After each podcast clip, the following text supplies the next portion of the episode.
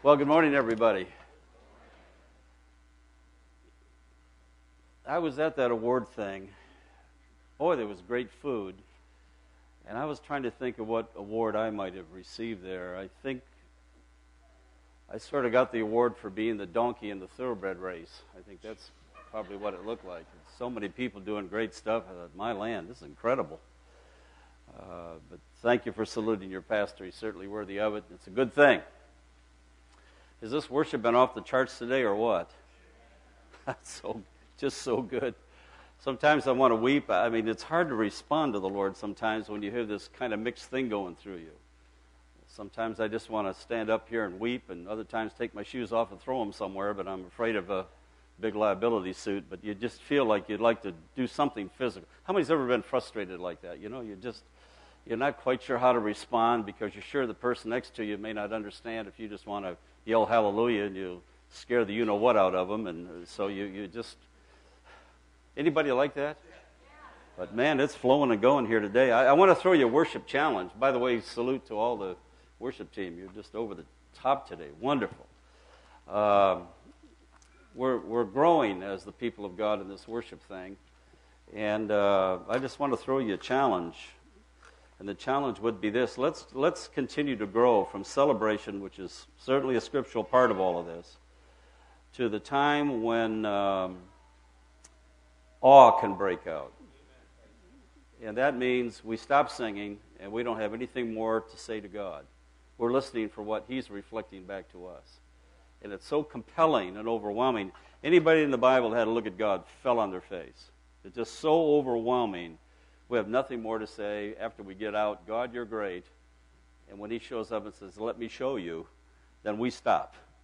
And from there on, awe comes. And I, I, I tell you, in my lifetime of ministry, I've only been in, on one hand, and at a, a time, one time, a space of an entire hour with, with more than 2,000 people, and no one moved for an hour in a Pentecostal charismatic gathering. That is a miracle because charismatics have loose lips and they'll flap them.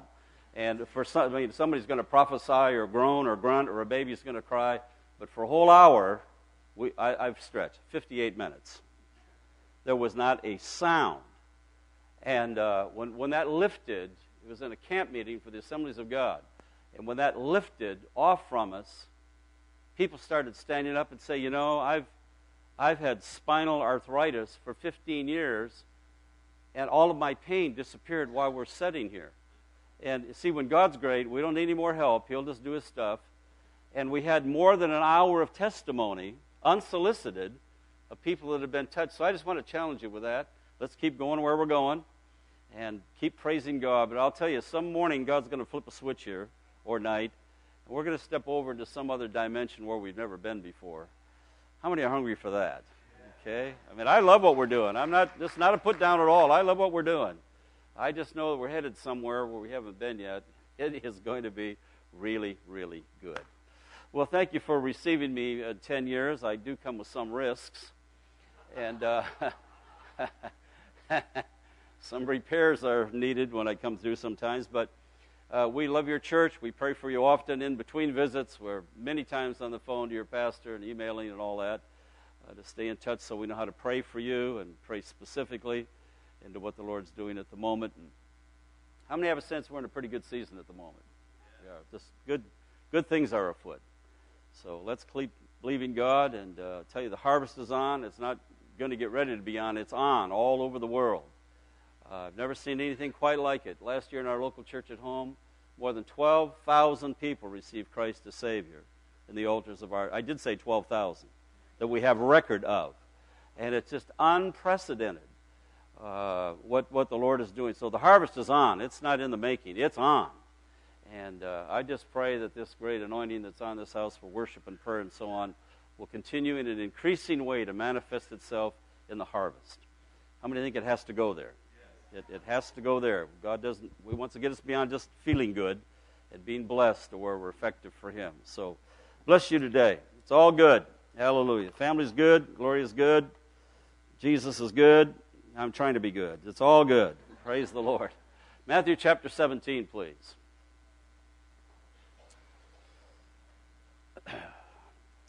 Thank you, Father, for your word. Thank you, there's a hunger in this house uh, to embrace your word at every level at which it comes to us. We pray that there will be ongoing revelation of your word in this house because what we don't need is information. What we're, what's essential need is revelation. And so we ask for that today. Whatever sliver of holy understanding needs to be in this house, we just say, Jesus, come, bring it, and help us all to receive it, just to hear it and receive it. And I'm going to thank you for that because you want that in us. And you pledge that towards us a revelation of who you are and what you want. We thank you for it. And everybody in the room said, Amen. This little story, Matthew chapter 17, the first eight verses, is repeated in Luke chapter 9, and that's repeated in Mark chapter 9 in different forms. So I'm going to plod through a few verses here and stand them up against Luke's record as well. We could do either one, they both adequately describe what happened. And I, I just really want to bring a couple of very simple things that are obvious here to you and dwell on them for a couple minutes because they're germane to how we live for the Lord today. Bible says here in the Matthew record that after six days, Jesus took Peter, James, and John, his brother, and went off by themselves. Luke says they went up to the mountain to pray. And he was transfigured before them, and his face shone like the sun, and his garments became uh, white like light. Luke said, while he was praying, his face changed, and his clothing became white, whiter than any fuller or launderer could make them. How many know white goods in any family? It's nice if they remain white. And uh, some kinds of detergents turn white shirts gray. How many have noticed that? Some of you men need white. And, and, and so on. In fact, we have beautiful uh, thousand line uh, sheets on our bed at home, whatever thousand line means. It means I paid more than the last batch I bought. Uh, but uh, I think that's what it means. But uh, they're supposed to be white. And the other day I was helping my wife and uh, get those big sheets on that bed, and they look gray to me. And I said, Is the light wrong in this room at the moment? This sheet doesn't look like the one I bought. She said, It's changed color. I said, When did that happen? She said, Over the last few laundries. Well, what happened here, whatever the disfiguration of wear and tear and laundry did, that was all reversed, and something of heaven came on the physical garments of Jesus. He was transfigured before them, and his clothing became light, white as light. That's pretty white and pretty light, isn't it? And behold, there appeared to them Moses, eh, appeared to them, Peter, James, and John, Moses and Elijah talking with him. The references to Jesus. So Moses and Elijah show up, and Peter, James, and John saw them. Now, we don't know how they discerned it was Moses and Elijah. One suggestion might be that Jesus called them by name. That would be the simplest thing, but the text anywhere that you look, Mark, Luke, or Matthew, doesn't say. So I would assume that Jesus probably called them by name because that'd be a polite thing to do.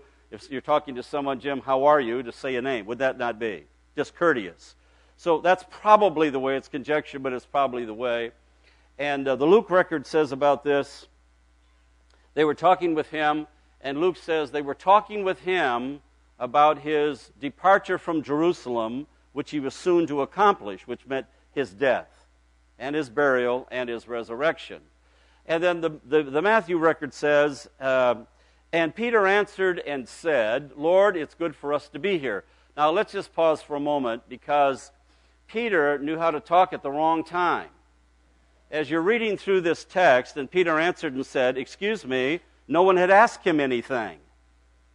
Do you notice? Jesus is the feature here. That was my great joy in all that was sung here today. Is Jesus was so centerpiece. I love that. I get, I, get off the, I get off the wagon when all the songs are I, me, and mine. But I get right back on it when I hear about Jesus in the middle of stuff. So good. So Jesus is the feature of this chapter. He, Jesus, was transfigured before them. Moses and Elijah are talking to him, but Peter had to flap his lips. And I think the Luke or Mark record says about this Peter didn't know what to do, so he took to talking. Well, if we'd have been there, we could have given Peter a prophetic word shut up. That would have been an amazing word at that moment. How many think that would have been a right word? Just, what are you doing flapping your lips when the glory of God, Mo and Elijah shows up here, and you have, you've got to be talking in the middle of this. Lord, it's good for us to be here. We have to be, we, we should be in the tabernacle business. This is how freaky this would be. Tom, I want to tell you that uh, I'm going to go to the car races this afternoon. And car answered, Tom answered and said, the sun will rise tomorrow at 5:31 a.m. We're talking about the blinking car races. I don't need to know about the sunrise. That's how far away from this. And the Bible says, and while he was yet speaking, Peter, loose lips Peter, while he's yet speaking, what happened? A cloud appeared. Now, with all this phenomena going on, you know, when we read a text, it's one level, okay? But I mean, there's real stuff going on here. I know you're real calm Minnesotans, you're cool. I mean, literally in every sense, you're cool here. Uh, but, folks, wait a minute. After 1,200 years, Moses shows up talking. That'd probably get my attention. Come on, I know you're cool, but how many think it might stir you a little bit that Moses is in the house? Well, in this case, on the mountain, but he's, he's, he's there. And then, who else? His sidekick is Elijah. It, you might, you might, you know, you, you might, well, maybe you wouldn't, I don't know, but uh, our Californians would be saying whoopee for Jesus at this point. Then this cloud shows up, a real cloud, and this cloud's not just some nebulous thing, this is the glory of God, and then there's voices talking, a voice. Now we're hearing things. Clouds, two old prophets, Jesus, clouds, and now voices. How many think by now you might be paying attention to what's going on here? And this voice, while Peter's still flapping his lips about temple building, this voice says, This is my son, listen to him. At which Peter, thank God, finally stopped and fell on his face. And the others with him because they were afraid. And Jesus said, Stand up Stand up. Don't, don't be afraid. Stand up. And when they opened their eyes and looked, they saw Jesus alone. It's about Jesus I want to talk today. Because at the end of our singing and our studying and our praying and our weeping, that's who you get. And He's enough. He's enough. Now, let's just walk through this section just a little bit because uh, uh, let's do some timelines. Moses is over here, I think safe to say, 12 or 13 centuries before Christ somewhere in there. So here he appears in the present tense, 12, 1300 or 1200 years later, alive and walking and visible, talking to Jesus. And then Elijah is probably seven or eight hundred years before Christ, and he has transcended the timeline, and he's over here talking to Jesus. Live. Disciples can see him, see them, both talking to Jesus from that long time forward. And the content of that conversation, we find out from Luke, is about his departure, about his death, burial, and resurrection. So, how many think Moses could have safely had some things to say to Jesus about the Exodus? At least a report. Hmm? Lord, we just want to remind you that a cool thing happened in the desert. They're dead, we're alive. Great stuff happened out there. Water, it's really good and thank you, and stuff fell out of heaven for years. It was wonderful. And I want to tell you about that. Now, he could have said all that, but that was not the content of what he had to say to Jesus.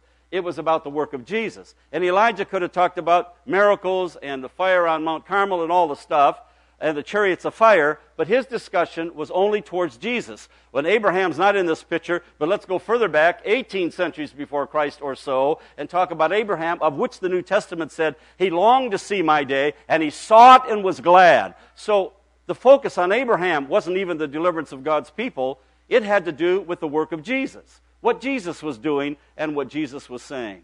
And what I want to bring to you just briefly is this, is in this context, of prophets showing up at some time different than when they lived and when they, when they worked, you get to this. You get to this.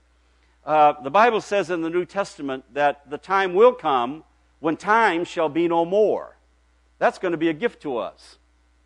Because God lives in a state that's very different than ours. He is not, he is not pressed upon by this little dinky thing. But we are. We are. Oh, come on, we are. Okay? And it's to create order. I mean, there's great benefits to time. But, but when we bring the cultural understanding of time to church, it afflicts us. It doesn't help us.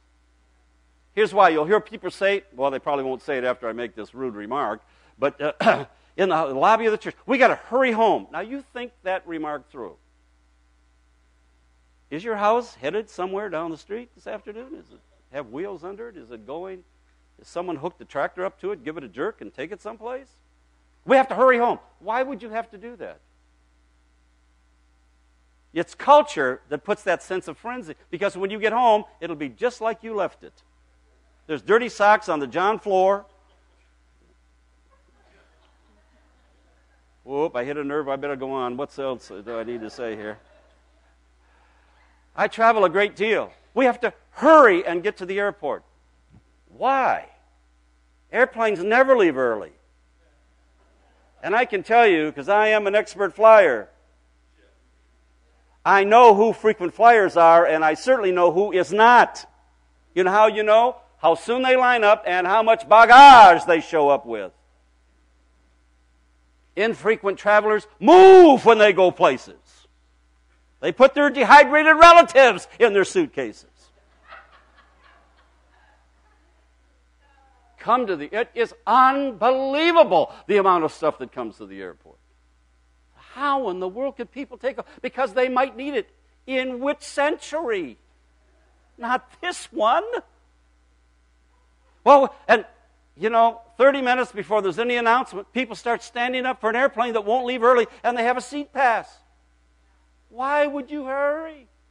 It's going to be out. You can't take a 747 and throw it over the fence. It's going to be out there. Oh, we have to hurry and get line. Why? You're going to sit down for 14 hours. Why would you have to be? You want to do and turn their heads around put them back on because going this way it doesn't work. We have to hurry and eat. Why? So you can go home and treat your gas problem? You know? We have to, we have to hurry, hurry. We've got, why? And guess what, friends? It's kind of fun, but we bring that mindset to church. If God doesn't show up in a certain frame that we've set, we're, we're switched off. Even if our body's still there, we've switched off. Thank you for your warm response. Let me put it this way, because the clock tyrannizes us. Let me put it this way. This is a generous church for missions, by the way, what you give today. We are continuing to help medically in Japan. The problem is enormous there, and it has not gone away. It's enormous, and it continues. As well as we've been blessed with an English foundation uh, with another 400,000 doses cholera. That's going into Haiti.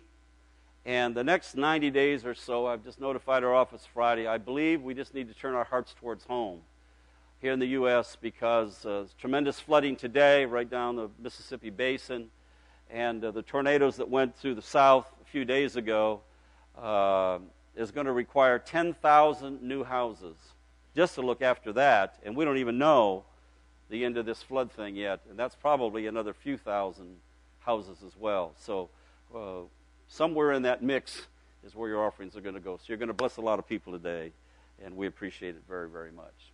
Okay? Now I got lost talking about missions. What was I talking about, Tom? You... Oh, about time. That's what I'm not going to do is hurry.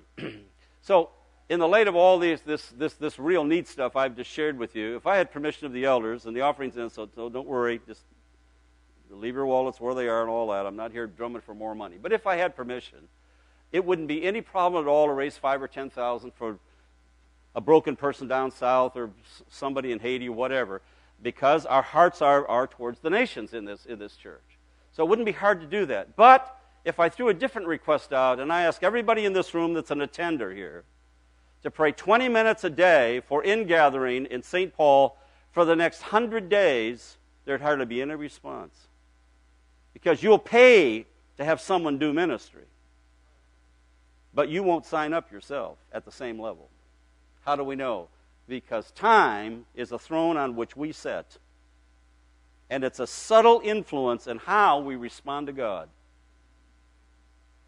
I better just let that balloon sail over.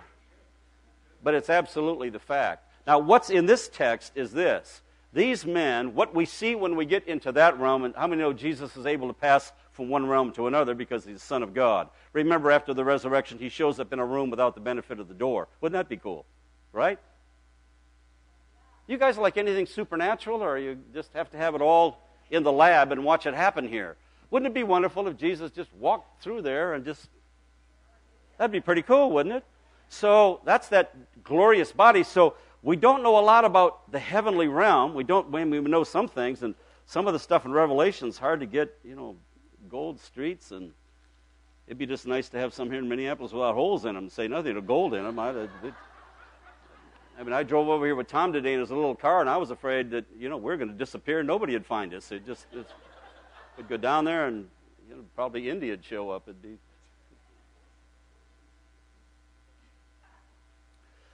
But what we see here in this glimpse is timelessness. Because Moses died, the Bible says he died, and God buried him. We've never found out where, but he's certainly not dead in the book of Luke or the book of Matthew. He's alive and well. Revelation 15, when we get in the heavenlies, we're going to sing the songs of Moses. So he's in the music business at the moment. Writing music for us to sing later. So says Revelation. He will sing the songs of Moses. Now, Elijah didn't die. Chariots of fire, that's a pretty neat way to go to the Lord, wasn't it? Hmm? Uh, none of you have ever planned a funeral like that. I'm just going to pray, and there's, you know, the atmosphere is going to fill up with chariots of fire, and with us, it'd probably be a Lexus SUV It'd do just fine with flames on the hood, or, you know, a Chevy with chrome hubs or something. And we're just going to have that happen, and God took him, we don't know where, but in the heavenlies, that he shows up alive and well in the same time dimension. Everybody following the reasoning here? Got to get your head around this one this morning.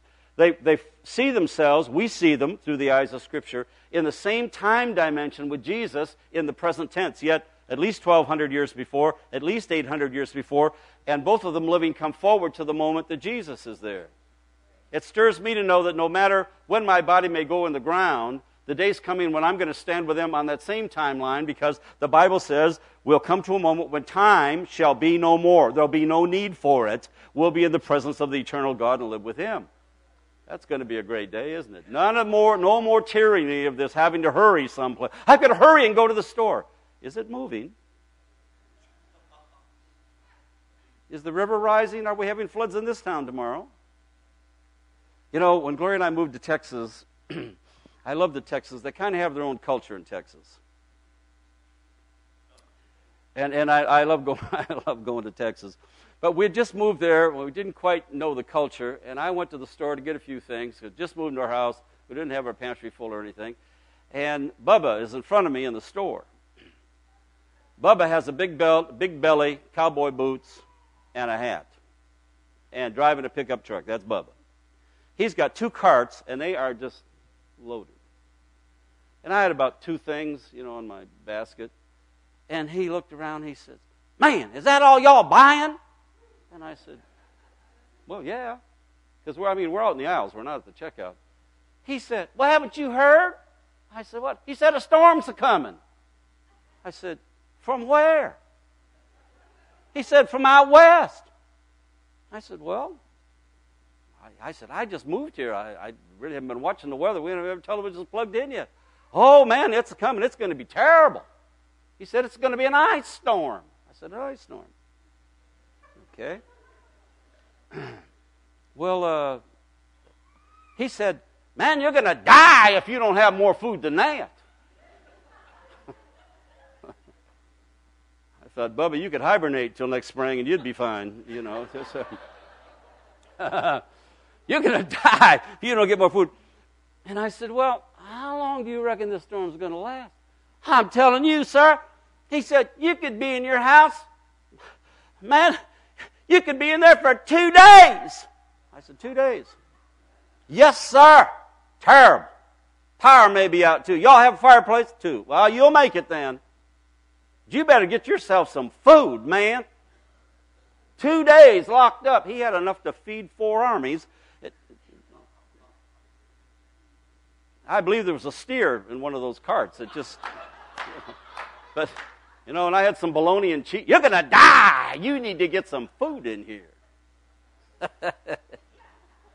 you got to hurry to the store. It might move. And we bring that to church. Okay, God, you, you, I'm leaving at noon, so you better. It's ridiculous. Those that wait upon the Lord renew their strength. They run and don't get worn out. They can soar and fly and not get exhausted because they've waited for Him. You know, I preached at a camp meeting in Alaska. First Sunday of the year, it starts for five days. And who knows what's going to happen? We prepared and prayed. They had prepared and prayed. We did not leave church one night before 12 o'clock. Not one night. And I'll tell you why. Hungry people chase God. And I want to hang around hungry people. There was no reason to leave. You didn't want to leave. When God shows up in that kind of power and influence, you just want to hang around with God for a while. And the longer you soak, the better it gets. And I'll tell you, almost every night, the best stuff was at the very end. The very end. And one morning we had a healing meeting, and, and I didn't pray for any sick people. We just read the scripture and worship for two and a half hours, and there were 13 bona fide miracles without hands being laid on anybody. Not human hands, but other. Why? Because people were hungry. And so time became not consequential. You know, I'm not trying to press a point unduly. I just think you and I, as Americans with our busy mindset, need to ask for deliverance from tyranny of the clock. When we come to this house, put your watch in your pocket. Put it in your purse and say, okay, God, I'm here. I'm here to meet with you. I'm not here to get a dose or a touch or a blessing. I'm here to commune with you as long as it takes and for as long as you want. We're just going to hang out for a while. Well, what about eating? Well, stick something in your wallet, stick something in your purse, you know. Get some health food that makes your eyes go after you eat it. And power bars or whatever they are that zing you up a little bit. Just pack one of those down and uh, you'll make it. You, you might live. You know, you, you, and then when you're done being blessed, you can hurry to a restaurant to offend your stomach. The second thing that I see here that's wonderful is this is the whole concept of human death and burial and all is stood it's, it's put on its head. Because Moses and Elijah are, are seen alive and talking. They're coherent. They can reason with Jesus. So, for those that have lost loved ones, and I have, and so have many of you in the room that have been precious to us, and it's especially difficult if someone is taken suddenly from us. And uh, we, we don't understand those things often, sometimes years later, sometimes never.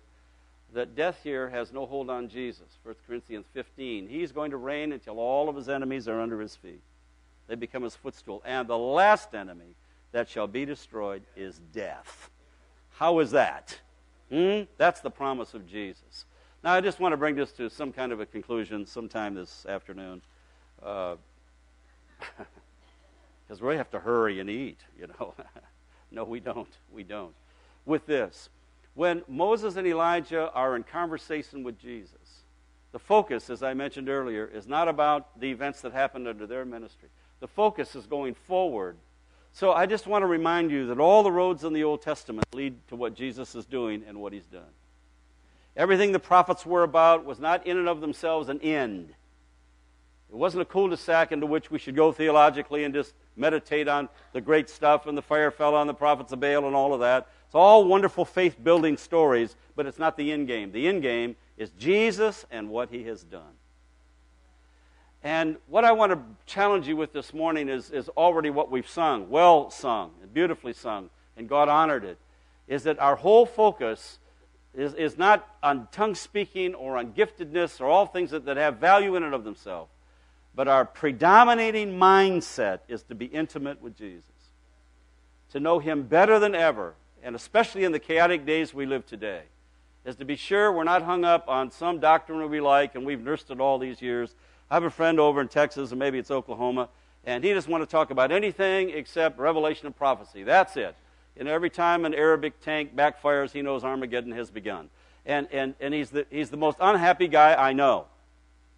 And I said to him one day, his name is Gary. I said to him, You know, Gary, uh, you're really into this prophecy. Oh, man, I'm reading everything I can get my hands on. You know, you guys need to be preaching more about Revelation and the, the beast. And that really turns your crank, doesn't it? The beast. I'm going to come to church and hear about the beast. Well, it's, it's okay. I knew one church where the beast lived, as a matter of fact. But uh, come and hear about the beast, you know. And I said, let, let me tell you my concern about you, and I've known this guy 20 years. He said, What? I said, There's two things I've noticed about your life, because all these 20 years, man, he only wants to talk about Armageddon and who's going to fight and who's going to win and how deep the blood's running and, you know, really encouraging stuff, right? You're trying to eat a rare hamburger, he's talking about blood up to the horses, you know. So this is not fun. And I says, Two things I've noticed about your life across 20 years. Okay, man, hit, hit me with it. I said, You don't have any joy. Because you're not fixed on Jesus, you're fixed on teaching. Your, your life is not attached to Jesus. If it was, He produces joy. That's the natural consequence of being intimate with Jesus. That grows inside of you. And I said, secondarily, when have you won a soul to Jesus? He said, I don't reckon I ever have. I said, What a disappointment for heaven and those to whom you were assigned. Who never heard the gospel because in your mind you're worried about Armageddon and who, where the U.S. is going to be and how we're involved with wars. I said, Look, all of that has a place, but if you miss Jesus after a lifetime in his house, you've missed the whole deal. This I know, and it's not fatalism. If I'm in relationship with Jesus, he's going to bring me through whatever the prophetic scheme is out the end here, he's going to bring it out right. He's the controller of his church. Re- the book of Revelation is the revelation of himself related to the end time, not all these bits and pieces. We miss that if we miss seeing. Well, that's why he's at the front of that book. He's there with his eyes like flames of fire. If you miss that, who's in the lake of fire? I don't know. Janet Reno, she's swimming. I don't know who's down there. Henry's probably next to her. I don't know. Who do you think the Antichrist's going to be? Is it the Pope? That poor old guy couldn't candidate for anything. The poor can hardly walk. Antichrist, I don't think so. Can you hear the Antichrist speaking Italian? Come on, get over that. And why, why should we lay awake night worried about such matters? We can't control those.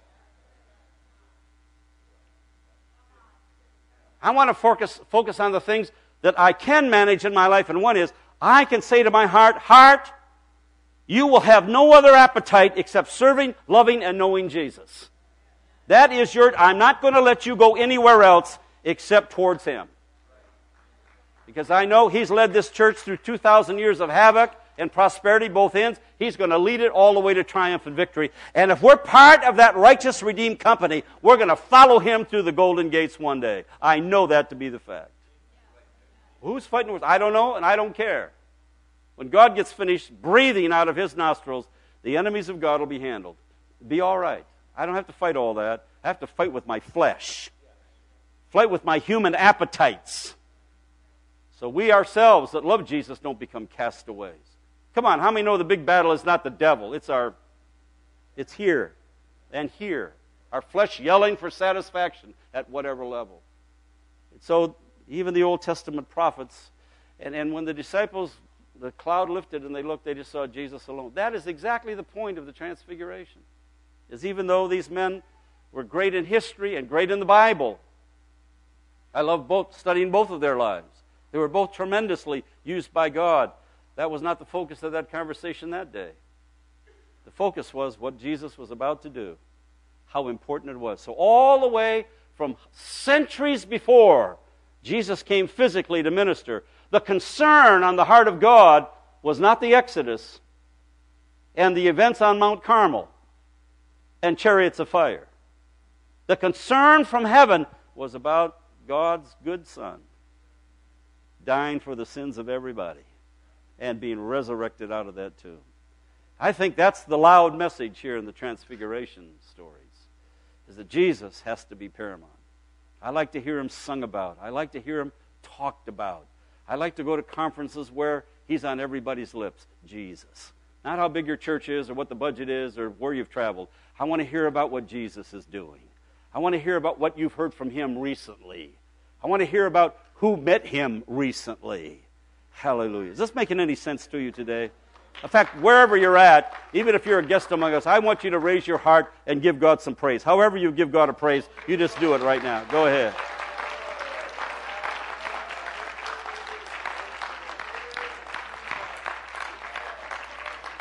Thank you, Lord. We thank you, Lord. We thank you, Lord. We thank you, Lord. Lord, I want to pray a corporate prayer this morning. Please forgive us for being occupied with a lot of good religious stuff that could be defined as trivia. Nice, but not essential. Enjoyable, but not mainstream. Good in their own senses, but yet not producing the kind of fruit ultimately that you want. We don't want to be like children that just turn wherever, hear, wherever they hear music played. We want to be the true sons and daughters of the living God. Because nobody anywhere has paid a price like Jesus paid. Nobody has done what Jesus has done. He's the only one of a kind, your scripture says. We believe that this morning in this house. And Jesus, going forward, we pray for our hearts today as people of God and those that care about God, that you will take us to new places in you. That we'll be, we'll be on a journey of endless discovery of the nature and character and life of Jesus. That your name will be on our lips. We'll be singing songs with your name in it. When we talk to people about who you are and how good you are, we won't be ashamed because we really know what you're like and who you are. And that, that releases faith in us to speak about you with confidence. It's not if you're good, you're good. It's not maybe you'll help, you will. And so we can speak with certainty and with faith about you. And out of that, out of that will come the attractiveness of who Jesus is. Thank you that Moses saw you and Elijah could talk to you in the present tense so can we. Thank you for that. Dear Jesus, thank you for yourself. When we get to heaven, we don't just want to see our kin that have gone before us, we want to see you. You're the centerpiece of that heavenly city.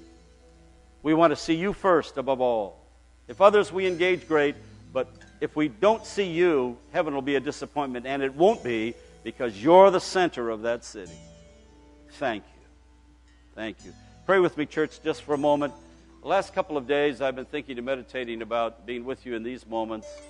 It, it just became very clear to me, very clear, including this morning, a few minutes here in the prayer area with some others. I just could only pray one thing. And what I've been praying, what God dropped into my spirit, is really simple. And it's this there's at least one person in this room today that needs to make a commitment to Christ. You haven't started a life with Christ, you haven't. And that person would be a gentleman, as a matter of fact. And uh, my remarks here is not to make anybody uneasy, it's just to come to it. Here's what Bethel is about Bethel is about connecting people to Jesus. And once that connection is made, to help that grow and to nurture it so we can become Christ like. That's what this whole house, all these ministries are about. The bottom line is about making connections and relationship with Jesus and the full dimension of that. And here's how that gets started if we believe Jesus is the Christ in our heart, we confess with our mouth that He's the Lord and we're sinners. We believe that and confess that. He'll come to us. It's that simple, but there has to be integrity on our side. We have to believe that and confess it. He'll come to us. And that's the start of something wonderful. It's the most reasonable thing. Look, we're not bringing a thing to Him, man. We cannot be righteous by ourselves. You've tried it, so have I. Can't get there. We need help. And that help is Jesus. That help is Jesus. And so uh, I just want to call you to it today. And if you've come to the house of God and you're really sincere about serving Jesus, you really are, and you're just straight up on us, we're going to stand in a moment. In fact, Tom, I'm going to ask you to come and stand right here. This is my friend Tom. He's going to stand right here. And if you're really honest with God and want to get started and get going, I want you to come right here and just meet with Tom, just so you can pray and get this whole thing going. If you're a backslider, I want you to come. And don't hold back and say, well, I don't, I don't know. I don't, no, no, don't, don't go through all those mind games. If you're here and your heart's been stirred up, And you, what Jesus has done is precious to you and is important to you, and it is. Because there is no other name under heaven by which a person can be saved, except that name of Jesus. You come right here to Tom. He'll greet you. He's standing here, so you're not alone here at the front. We'll pray with you as well if you like. Let's all stand. If you want to respond, I want you to come right now, really quick, before we sing anything and change up. Dale, that's me. I, I want to get my life turned on to Jesus. Come on, right now. If you're here, sir, I, I can't tell you how, I, how deeply I've been burdened for you for the last three days. Some one of, of the gentlemen in this room needs to be here talking to Tom right now. Come on, man. Don't hold back. Don't carry out of here the burden you came in here with. Come down right now. Right now. Anyone? We're just making it easy for you. We'll just wait about 30 seconds or so. Want to be sure you have opportunity. Anybody, anybody, anybody. I believe the Spirit of God's searching over this. Well, you don't know what I've done. I know, but God does. He knows how to forgive it, whatever that is. Anyone, anyone. Saints of God, pray. Somebody's in Decision Valley. Anyone, anyone. We're waiting. We're not pressing. We're waiting. We're waiting. Just come right here to the front. Amen. Come, somebody wants. Thank you, darling. Anyone else? Yes, Tom will pray with you, darling. Right. Anyone else? Just another moment. What are we doing here? Membership? No. We're doing relationship. Is a time to get connected to Christ. Time to renew and refresh your relationship. Anyone else, the Lord is talking to your heart. I bid you come. I pray you come. Anyone else, you can leave here different than you came in. Just come right now. Just come right now. In a moment, this team's going to lead us in worship. We're going to change up. Anyone else? Right? I'm, I'm so burdened over this. I'm just going to pray over the whole house. Then Pastor Jim is going to come and conclude the service in his own way. Please, everyone in the house, pray after me. Dear Lord Jesus, come into my heart.